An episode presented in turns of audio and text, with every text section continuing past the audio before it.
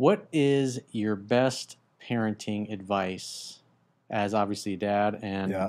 stepmom And soon and to be soon to be mom of a very well endowed young man? well endowed.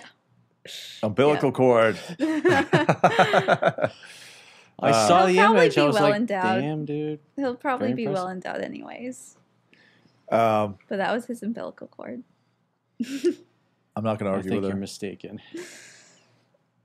I asked a doctor actually recently. Yeah, Yeah. I was like, is this umbilical cord or we This could is a little take that image and throw it up there for people to judge themselves. Yeah, we could. He's super cute. That'd be kind of funny. We could throw it throw it up there. What do you think? Text me a high resolution version of it, and we'll we'll let the audience decide. Let the audience decide is it umbilical cord or They could, wee wee. they could vote. They could, we could have a vote. That's. Um, I, honestly, though, the um, parenting advice, the best thing that, that I could ever share with someone is never communicate with your, with your kids when you're emotionally charged. Mm-hmm. Meaning, if you're angry. If if you're angry and you're communicating with your spouse, you're you're telling them you don't have your act together and don't and don't trust you. So why would it be any different for kids? Women are amazingly emotionally intelligent. Kids are the same. Just because they're, they're they might not be listening to you doesn't mean that they're not emotionally intelligent. They're just testing the boundaries because that's what that's what kids do. And if you communicate with your kids when you're angry, they learn to be afraid of you that's different than having them do the right thing for the right reasons, if that makes sense. Uh, So if you communicate with your kids and yell at your kids and you're emotionally charged, they don't feel safe, they don't trust you, and it's going to lead to other issues. So anytime I want to get my kids to do something and they're not listening, I just have a sit down with them and just, you know, eye to eye and just say, hey, this is what's going on. And, and I communicate with them, I talk with them, and, and they do it but I've noticed that if if I'm pissed about something and I communicate with them, it's not well received. They might do what I ask them to do, but they're when I go to work with them, their nerve systems are jacked up. There's a lot of stress, there's a lot of tension on them.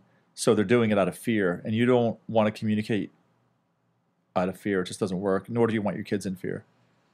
yeah, because then they start doing things reactively, or they feel like they're going to be judged, and then they stop communicating and telling you things. Because we had this conversation with uh, Jen and Gracie when she was here, because Jen was people, all the kids in the neighborhood would come to their place because it was a safe house, and they could be be themselves. And if somebody had drank too much or whatever, they had a they had a bed to sleep at instead of hopping in their car and trying to drive home or stupid things like that. And a lot because a lot of parents are like that. They're angry with their children and they try to force them to live a certain way. And then what happens is it creates a barrier. Then the parents don't know the kids. They don't know what the kids are doing because they're going to go do it anyways. So they're either going to learn about drinking and drugs and sex from you as a parent, or they're going to learn it from the streets and the people that they hang out with. And so, like her, and then also an old girlfriend of mine, her her dad was a he was a state trooper. And I remember one night we were because we were talking about this in the video that we did with uh, Jennifer and Gracie, which will be coming out. And there was uh, one of the neighbors came and knocked on his door and said, "Your kids are you know they were all teenagers in high school. Your kids are down at the end of the street. They got a big fire going, and they're all drinking beers." And So he's like, "It's ten o'clock, and I know where all my kids are. What about you? Where are your kids at right now?" She didn't know. That shut her up pretty quickly. But he created a safe environment where their teenage kids could go and have fun with their friends. It was a safe environment. They could check in, the parents would check in on them occasionally versus them trying to hide the fact that they're drinking mhm. from the parents and then getting in a car and something happening and the kid gets killed or in a bad accident and then the parents are like, I didn't even know my child drank." and, and that gets nothing." back to communicating with with your kids as though you respect them and you want to be respected back. Because Jennifer obviously has a good rapport with her kids. Yep. They feel comfortable that they can communicate with her and that she's not going to freak out or get angry, but instead they, they can have a discussion about it. And as a result of having that great relationship and that open communication, her kids, she communicates with her kids in a respectful way so they do respectful things. They respect themselves. Yeah, I mean, that, that makes total sense. I mean, I, I don't spank my kids. I've never spanked them. I don't think uh, that's ideal. I think you're teaching them violence. and you're trying to t- motivate them through fear. So that's not the path I've I've taken. Um, we'll see what happens in time. You know, my kids are six and nine, but They're pretty I, well behaved. they're very well behaved and they're really good kids. They're total sweethearts. Um, and and I've noticed in the office, you know, doing the work that we do, the the network care, we assess when uh, when a client comes in of any age, whether they're older or or kids or minors, what's the state of their physiology? Is their body in a fear state? Is their nerve system jacked up? Is is their physiology stressed? And it's interesting that kids that grow up in a household where the the kids are more stressed, it's typically because anger is what's communicated in the house oftentimes. And there's a correlation between that and learning challenges. So if the kid grows up in an environment where there's a lot of rage and a lot of anger, then you're going to see kids that have dyslexia, they have uh, information processing disorders. So it's, it's, it's not ideal. So, best parenting advice um, communicate with your kids as, as if you want them to respect you, and they will, as though you respect them. And it's, it's amazing that uh, how, how they step up to the plate.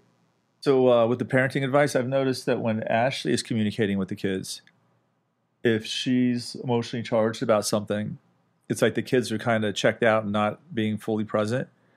And sometimes won't do what, what she's asking them to do. But when Ashley's calm, cool, collected, and she just says, "Hey, this is what needs to happen, and the, you know this is this is what's expected," but she's coming across from a peaceful place.